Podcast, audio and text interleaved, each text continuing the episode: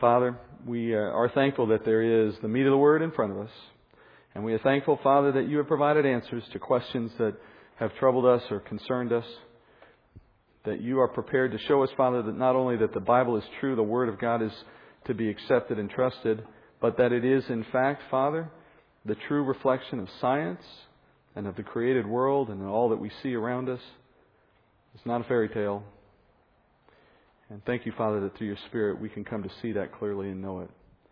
And I pray, Father, that in the teaching this morning, you would be answering questions, even the ones I don't know are in the room, that you would be showing the meaning of the text in a way that answers and addresses the deepest needs in each heart.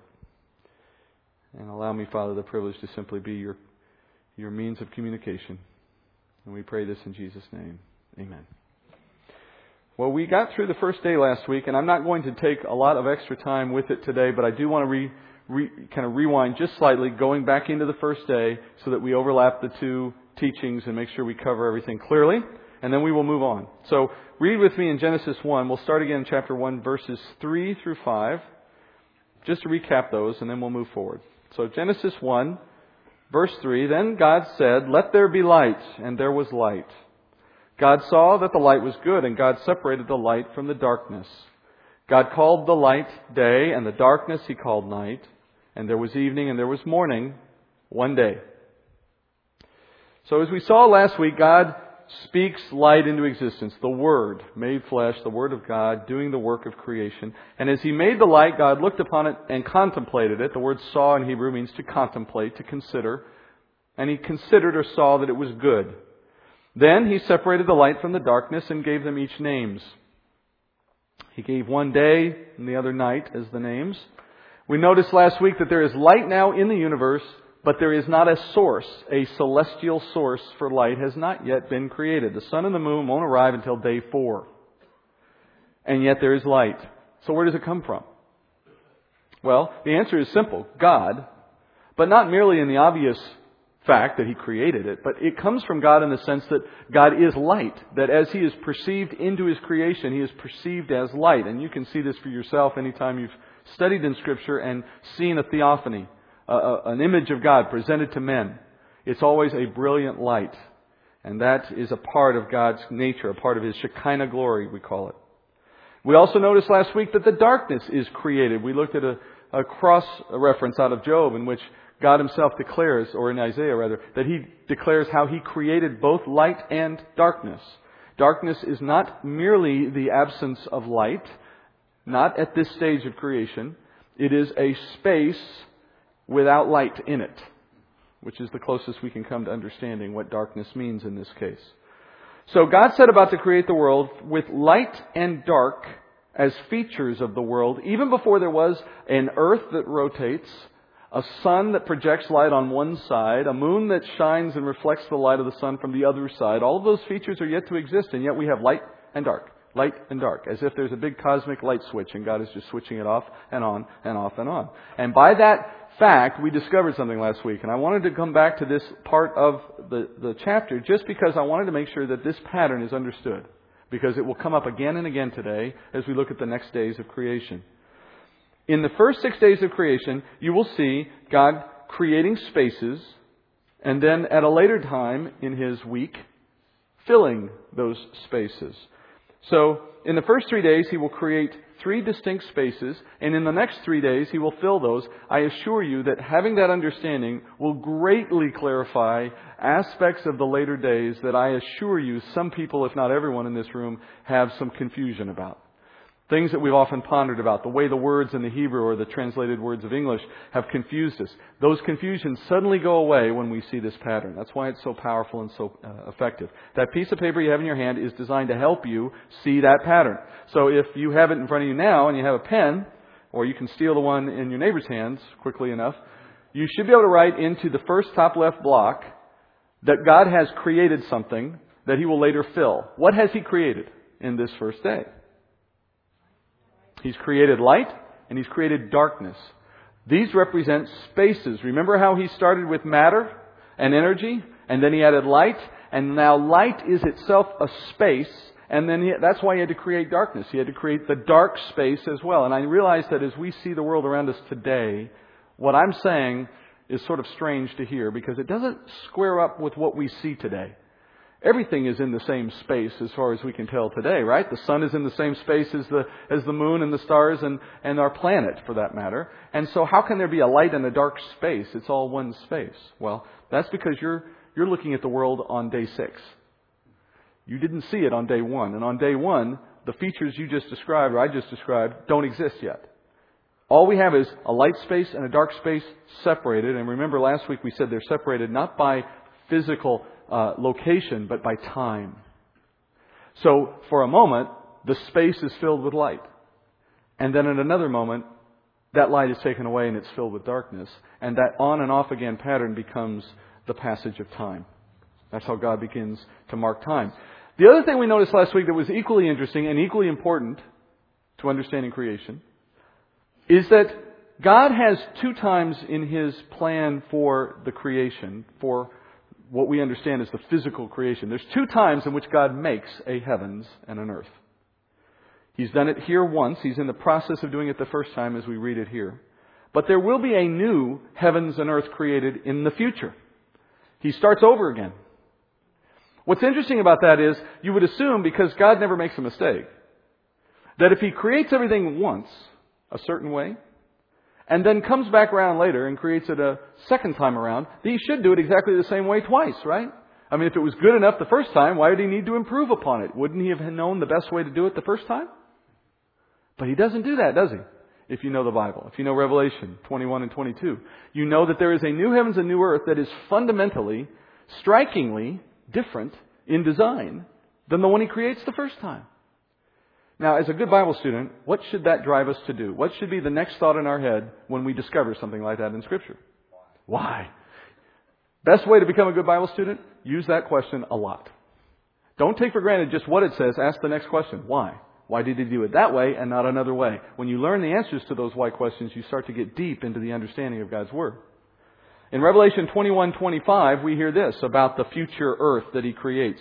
He says, in that uh, future time, John writes that in the daytime, for there will be no night there, its gates will never be closed. There is a future world coming which we will inhabit with Christ, where we will never see night again.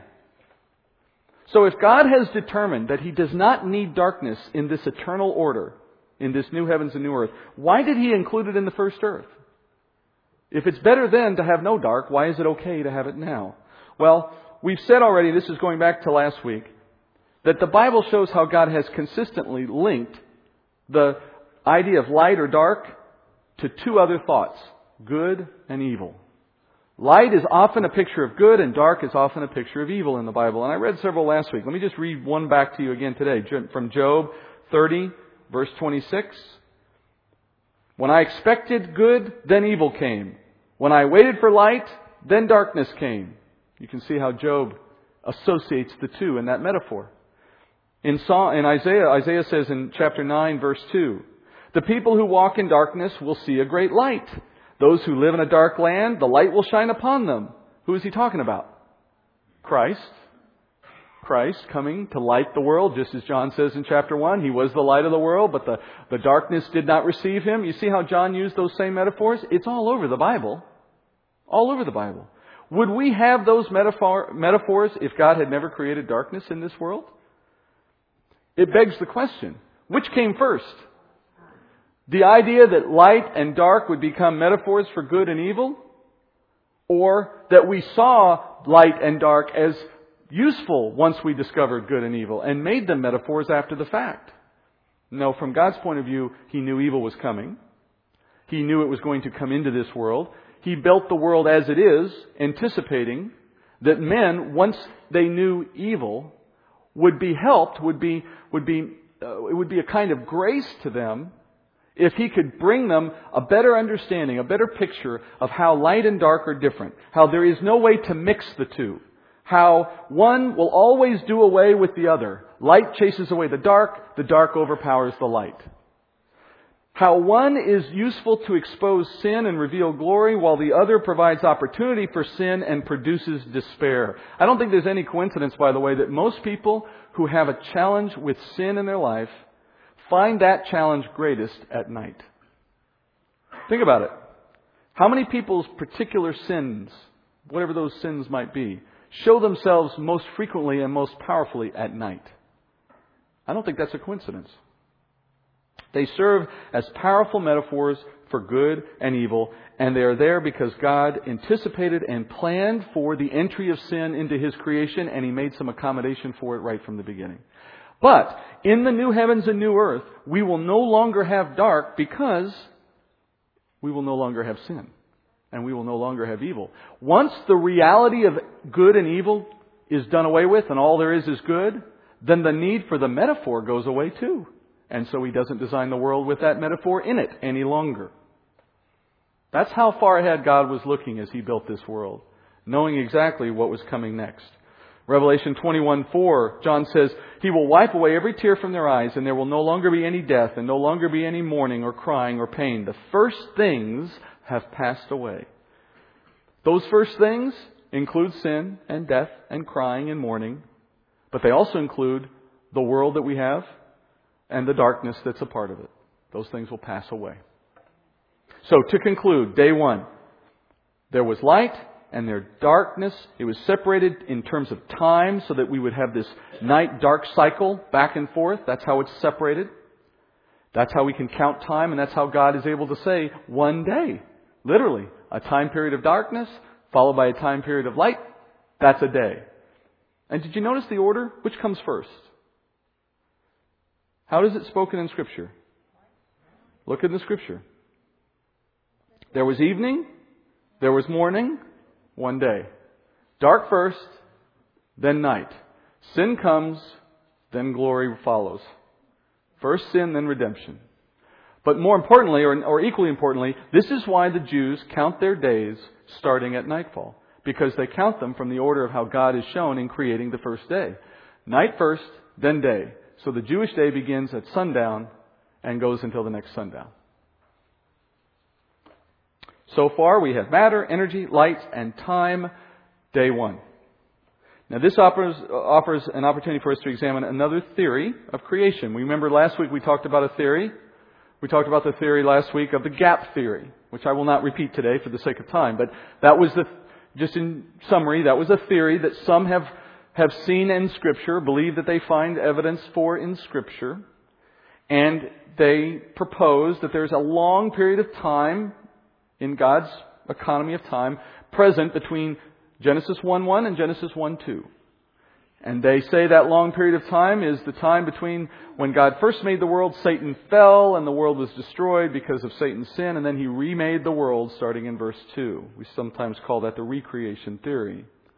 And I said last week that I dismissed that theory on many, for many reasons, several I listed in the room, I know, but the summary of it all is it's not the natural reading of the text. The only reason you even think to include something like that is because you are looking for time. You need time. You want there to be a long period of time somewhere in God's plan. You're desperately searching for it because you've believed that science has proven the world is old. And because you're so convinced that the world is billions of years old, and you feel like a fool suggesting that it's not, you go to the scriptures and you don't see billions of years, you see six days. And so you ask yourself, where are the billions of years? Maybe they're between verse 1 and 2. That's where they are. You see my point? The need didn't come from the text. The need came outside the text. It came from the world and its teaching, and it impressed itself upon some Christians who then went to the text and said, I think I know where I can find billions of years in God's Word. But if I had never come along, or anyone had ever come along and suggested that the earth was anything older than what the Bible says, you would never think to look for billions of years. You would never think to pr- propose a gap theory. It's the problem of filtering the Bible through eyes of the world versus filtering the world with eyes from the Bible. It's exactly that problem in a nutshell. Now that was one theory. Here's a second one.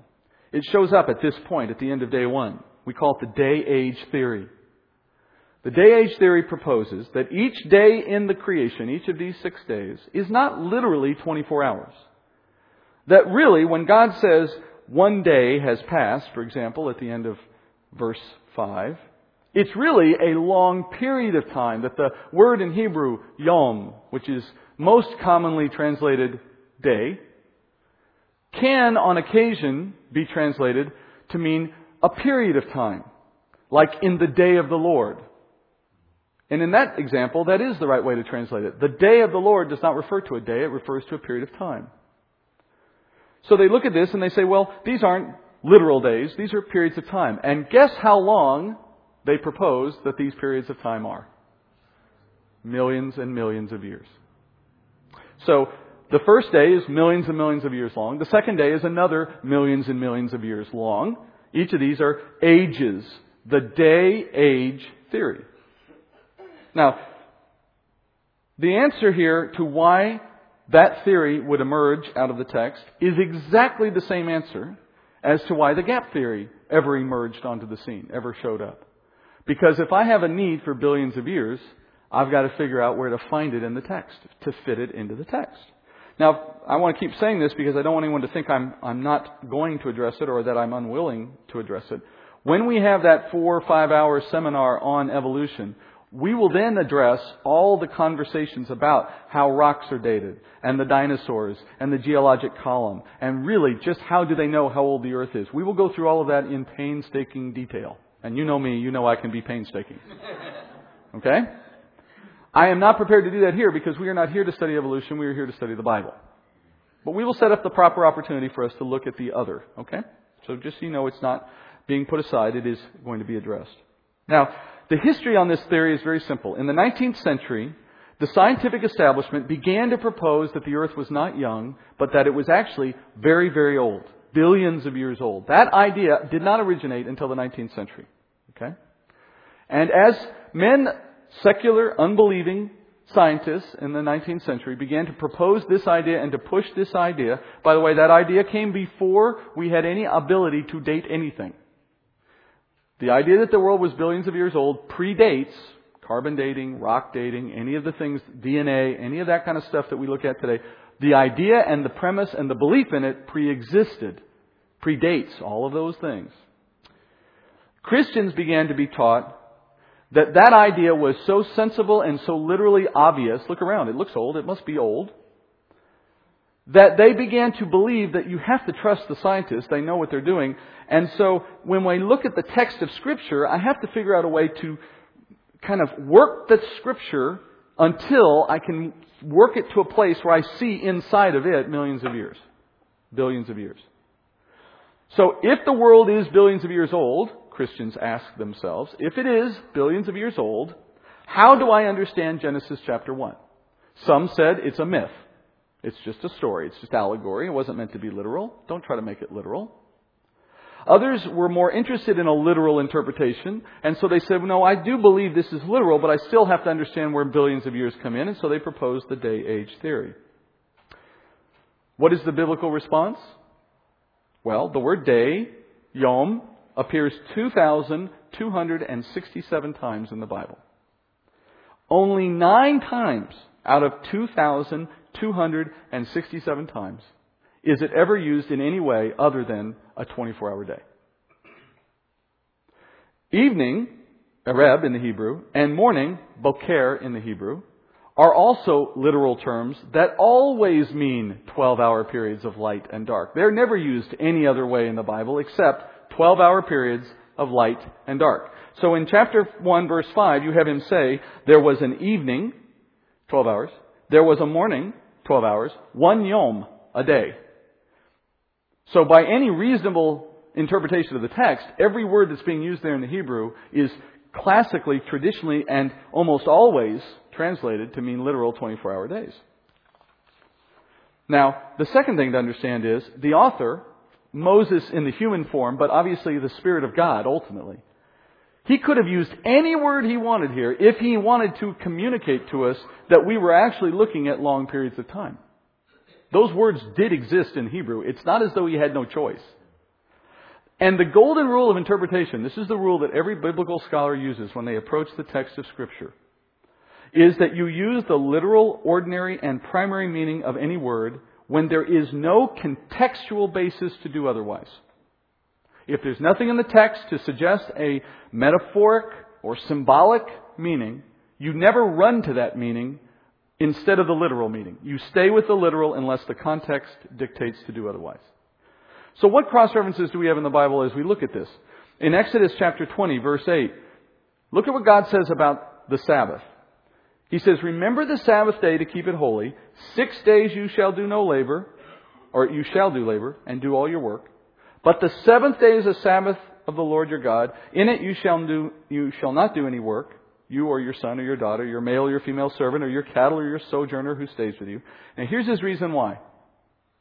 For in six days the Lord made the heavens and the earth, the sea and all that is in them, and rested on the seventh day. Therefore the Lord blessed the seventh day and made it holy. Now, the rationale for a Sabbath day in the Jewish law would make no sense whatsoever. It would be a completely nonsensical reason if these were not literal days, but rather they were long ages of millions of years.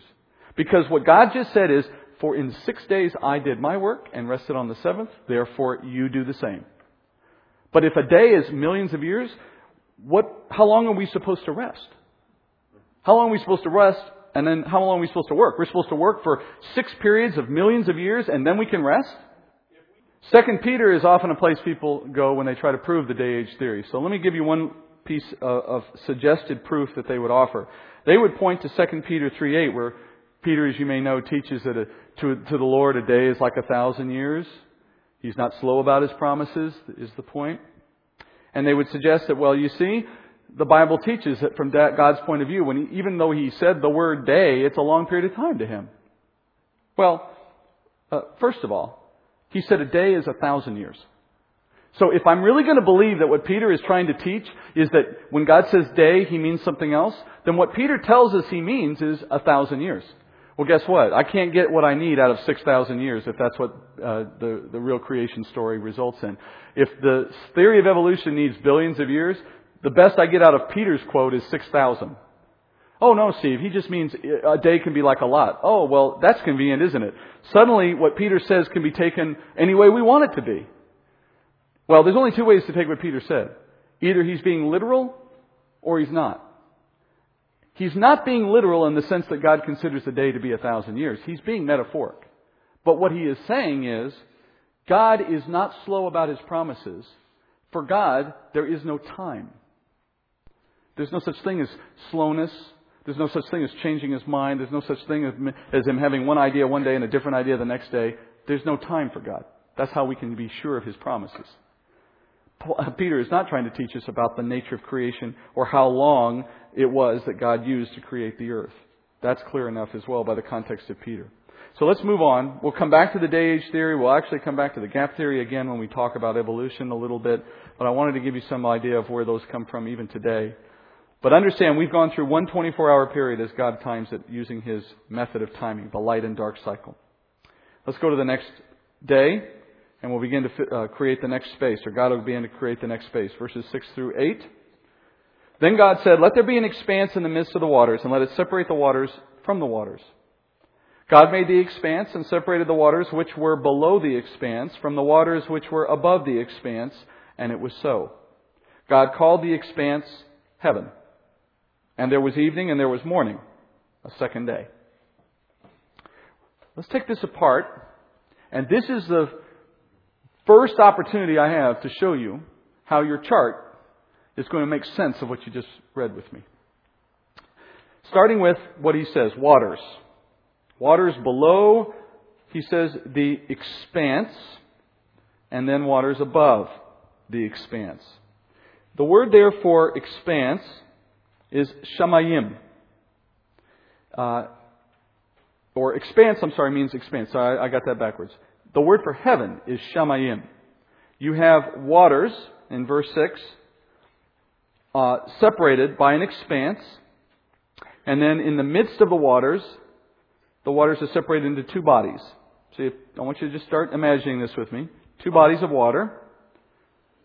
one above, one below, an expanse between them.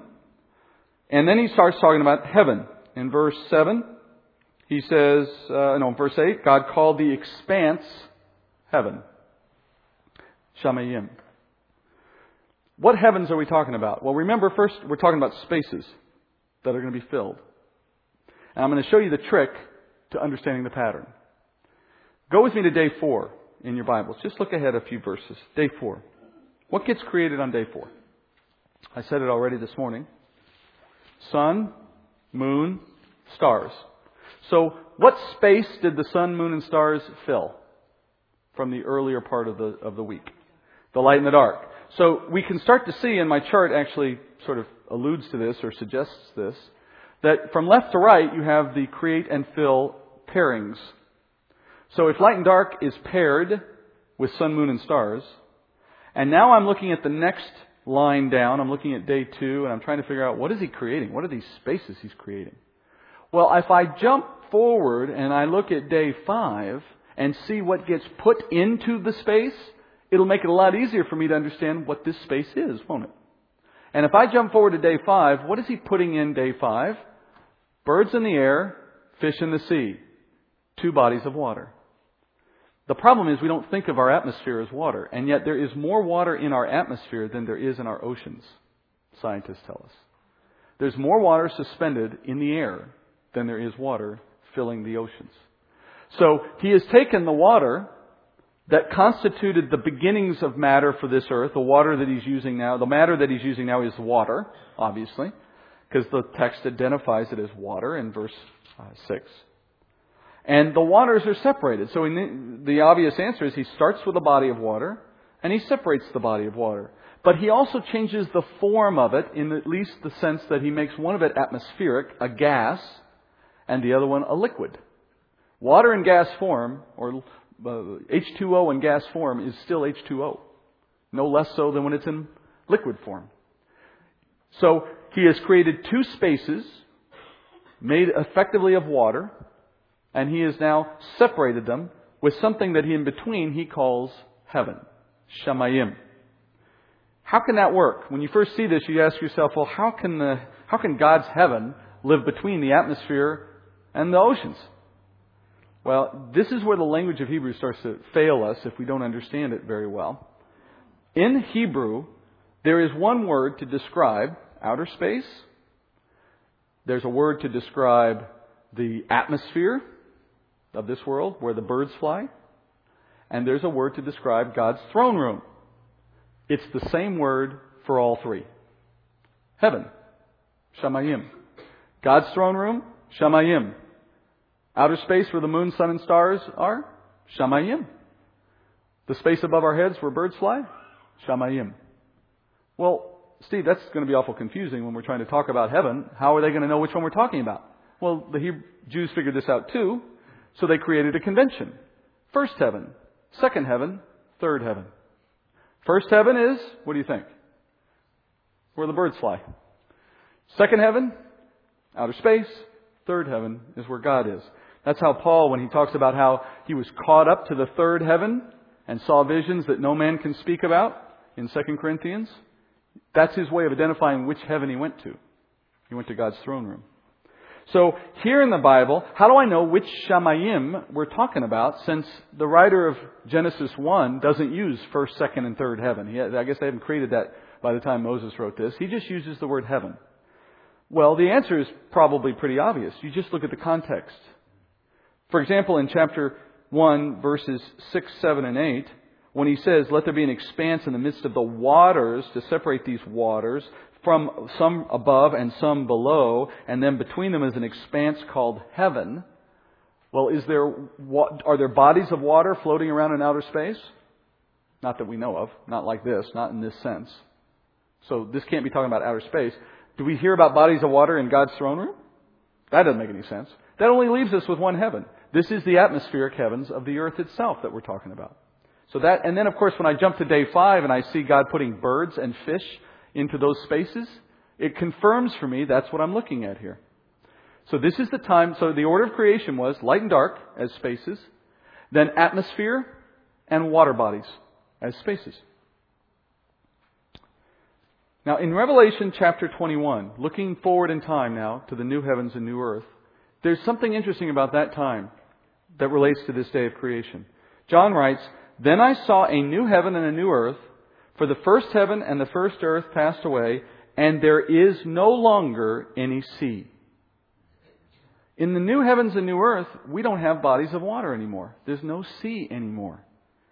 Going back to the earlier question that I asked when we looked at the lack of darkness in the new heavens and new earth, why, if it was good to have it the first time, do we not need it anymore? I've had people tell me, well, Steve, I love to get on boats and I love to fish and, and I love the beach.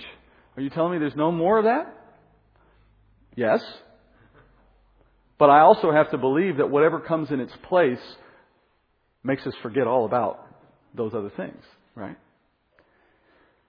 What is God doing? Why is He taking the sea away then in the new heavens and new earth?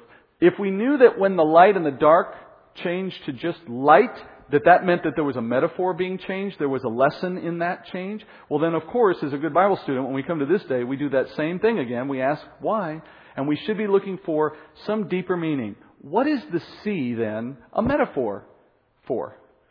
What's it picturing that we no longer need in the new heavens and new earth? Well, in Scripture, the word sea in the Old Testament is often tehom, which literally is deep or abyss. And it's often a synonym for going into the grave or going into death or even going into Sheol, the holding place of the dead in the Old Testament. Jonah, for example, remember when we studied Jonah? Jonah, when he was in the moment of being in the belly and he thought he was dead, you remember we thought he was actually dying in the fish? He didn't realize he was just in a fish? Because last time he saw the world was when he jumped into the water, into the deep, into the Tehom. And next thing he knows, he's in a slimy, smelly, hot, sticky place, and he just imagines he's died, and now he's in his new experience after death. And as he talks about that experience, he says, Water encompassed me to the point of death. The great Tehom, the great deep, the great sea engulfed me. Weeds were wrapped around my head. He talks as he starts to mix the two. Death and the deep are synonymous with going into deep waters. In Genesis, later in Genesis, in chapter 49, when Jacob is blessing his sons, we hear this in chapter 49, verse 25. From the God of your father who helps you, and by the Almighty who blesses you with blessings of heaven above, blessings of the deep that lies beneath, Tehom, blessings of the breasts and of the womb. What was the contrast there? Blessings of heaven and blessings from the deep. The sea is a picture or a metaphor of the depths of death and the abyss and the holding place of the dead. In fact, as I said, the word for abyss and deep is the same word in Hebrew. But in the new heavens and new earth, there is no more death, we're told. So I don't need a sea whose principal reason to exist in the creation was to picture death and the depths of the, of the underworld, of going to death with that now no longer part of the human experience, well, then I certainly don't need the metaphor anymore. So that becomes the change God will do in the future. So that is the evening, morning, and second day. And so now you could fill in your chart, if you haven't already. What gets created? Atmosphere and sea. And believe it or not, we're going to hit a third day. Genesis chapter 1, verse 9. Then God said, Let the waters below the heavens be gathered into one place and let the dry land appear. And it was so. God called the dry land earth, and the gathering of the waters he called seas. And God saw that it was good. Then God said, Let the earth sprout vegetation, plants yielding seed, and fruit trees on the earth bearing fruit after their kind, with seed in them. And it was so. The earth brought forth vegetation, plants yielding seed after their kind, and trees bearing fruit with seed in them after their kind, and God saw that it was good there was evening, and there was morning, a third day. Well, let's start with the first part there of the waters. The waters are being gathered, and they're, they're gathered together into, into whole body, a whole body here called sea. I want you to notice how it is gathered. What does it say in verse 9? They were gathered how? Into one place. One place. What does it say about the land then? Imagine a globe. Imagine your, your mind here, in your mind, uh, uh, you know, the globes we have at home that we spin. Do we have all the, all the water that's on that globe gathered into one place right now? No, in fact, we have all these different seas and oceans and so on that bodies of water give them names because they're all separated out. What separates the water from itself?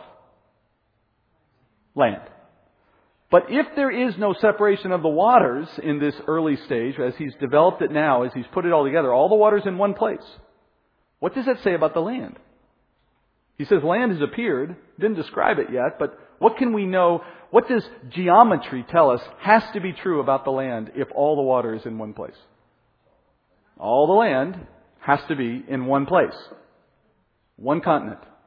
One gigantic piece of land on the globe all the water in the other side wherever there isn't land. That's the only way you get there geometrically or ge- ge- uh, uh, in terms of geometry. That's the only way you can create that outcome on a globe. You know, what's interesting is geologists will tell, will tell us, based on what they can observe in the world, that the continents appear to be moving on the plates of the earth. And if you look at a map of the earth, in fact, you can see really without much trouble at all how the continents look like pieces of a puzzle that have been pulled apart, don't they? You can imagine very easily if I just scrunched everything back together, it would all kind of just sync right up, wouldn't it? Now, to those who don't believe the Bible, their analysis of that fact is the world is billions of years old. Millions and billions, because it took billions of years for those things to just tick, tick, tick, tick, because they're only moving a little bit a year right now. And if we just do the math, calculate backward, billions of years. I want you to know that out of the book that you have in front of you, God tells you in His own Word, they are right about how things looked at the beginning. You're not having to confront science and tell them that they're wrong when they tell you that all the continents started together. You can absolutely affirm that. Out of Scripture, you can affirm that fact. But what does not follow automatically is what happened next. What happened after this moment has not yet been addressed in the text. We'll get there later in the book of Genesis. But that's where truth diverges from the way science proposes things. They may have a nugget of truth, they may have the right beginning point, but then they go wrong and what they say happens next. So just be understanding that you do not have to reject everything that's being proposed by the scientific world. You just have to reject the parts that aren't in agreement with the Bible. But if this is true, if this really is true, if God really did do this, if this is not myth and story, if this is literally what happened, then it has to agree with what we can measure and see scientifically. Because God is the author of science every bit as much as He is the author of everything else. But be careful what you assume is scientific.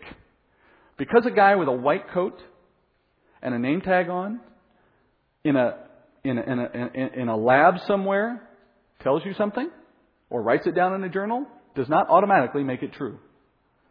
And just because they put a white coat on doesn't mean they have your best interests at heart or that they're fully objective and they have no biases. You see my point? So we can understand science in light of the scripture and not throw out everything. With a few minutes, and I do want to cover a couple things before we finish this day, I want you to look at what he does here on the land itself. Here's where this chart comes back again to being incredibly helpful in helping us see what God is really up to here. What is he involved doing here on, a, on day three? Is he which, which phase of, of creation is he in? According to my chart, in day three, what phase is he in? He's creating what? A space or, or filling it? He's, he's still in the space creating process right now. He is not trying to fill anything yet. And yet, look at what's on the land. Trees, plants, vegetation of all kinds. Is that part of the filling process or just the creating process? Based on the pattern we see, it's only the creating process. Folks, the plants do not exist for themselves. The plants of this world, the, the, the, the, things that now are so important to so many people, the green movement and all that goes with it, and I certainly am, am very respectful of the desire to conserve and to be good stewards, and all of that is a very uh, biblically sound way to view our, our world. But at the end of the day, and at the end of the analysis, are the plants here for us, or are we here for the plants? According to the order and the manner of creation, they are part of the space that something else is supposed to fill. They are not the point in and of itself. They are the means to something else. They are not here for their own sake. They are just like the water and just like the atmosphere and the light and the dark. They are preparation spaces that then are needed for something that will come along later and fill it. Now, what needs them? What is the end purpose of these things then? Well, look at how they're created. The vegetation appears instantly on day three. Instantly. And it's notable. They have seeds. The trees already have fruit. They're not being created as seedlings in the ground. God didn't say, you know what, I need a world full of plants, so let me just seed it with a bunch of seeds, and, you know, and give a few, few 10 or 20 years, we'll have a nice big green planet. He said, I want a tree. Bam, tree. I want it with fruit. Bam, fruit. I want it with seeds, which suggests they've come to maturity and they're ready to start another cycle of planting, right? They're right there at that point of maturity. He created what he created with the appearance of age. With the appearance of age. If you walked up to one of the trees that he had created on this day, we, we are on day three, folks. If you've got a calendar on you, you're on day three. And I'm putting you in the world on day three. And you're walking around this world. You see seas, you see land, you see air above you, you see plants and trees on the ground. I give you an axe and I say, go cut that tree down. And so you do. You cut it down and it's on the ground and you look at it and I say, how old is that tree? What are you going to do? You're going to count the rings, aren't you? How many rings are there in that tree? He could very well have easily created it with lots and lots of rings, right? And you're going to count the rings and you're going to say, that's a 40 year old tree. How old is the tree? One day old. One day old. It's a one day old tree created with the appearance of age. Can God do that? He did do that. Why? Remember the why question? If you don't go to the why question, you don't get the real answer of what you're studying. Why? It's a space. It's intended to be filled. How many days are going to go by before it's filled? We got two more days. On the third day after that, it's going to be filled. What's it going to be filled with? Well, among other things, Adam. You think he might get hungry? What's he going to eat? The fruit. Why is God putting a tree on the ground on day three with fruit on it already? Because he knows Adam is coming. What's the reason then that there are trees on the ground? What's the reason there is land and water and air? Why is all of this being created? The order and the manner tells the story, doesn't it? It's so that we will see the architect of this plan has an end purpose in mind, and that end purpose is the perfect place for Adam to live. Ready and waiting for him on day one, on day six with him, you know, his day one. Day six, with food that he can pull off the tree the moment he gets onto the earth. All of it with the appearance of age. Now, if I had created Darwin on day six and put him there with Adam, and I'd asked Darwin how old everything is, absent God's word, all he has to go by is what his eyes tell him. And so he starts doing what a scientist would do measure, examine, catalog. And he comes back and says, well, based on those rocks, it looks like millions of years. Based on that tree, it's at least 40 years old. Well, based on the word, it's six days old. If God can create it at all, He can create it with those things in mind, with those facets, those attributes. And if He does, it completely negates the ability for the creation to date itself.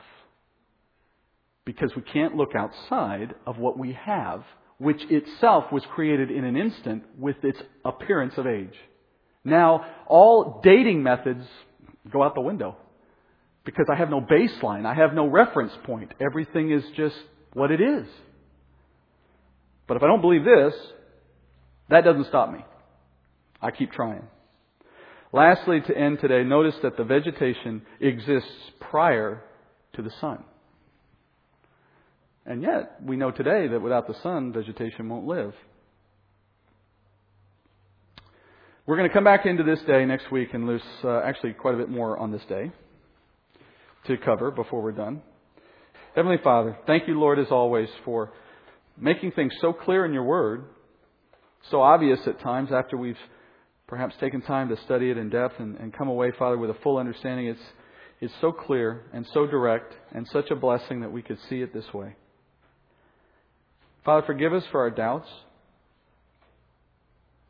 Forgive us, Father, that we have uh, been so quick to dismiss what this word says and accept what the world would teach us at times. If we are still struggling, Father, with the with the prospect that this is literally true, if it's still something that we're wrestling with, that's okay, isn't it, Father? You know that we have those doubts and you know that it takes time, but you also call us, Father, to trust and have faith and to rely on you. So I pray, Father, that you would take our doubts away. Show us that this is true. Supernaturally, by your Spirit, Father, speak to the hearts of anyone in here who is still at odds with what your book says, with what your own word says. Let them see it with new eyes, with spiritual eyes. And Father, I do pray you continue to bless us with the opportunity to study this book. Bring us all back next week, I pray, Father. Bring all those who would be here but couldn't.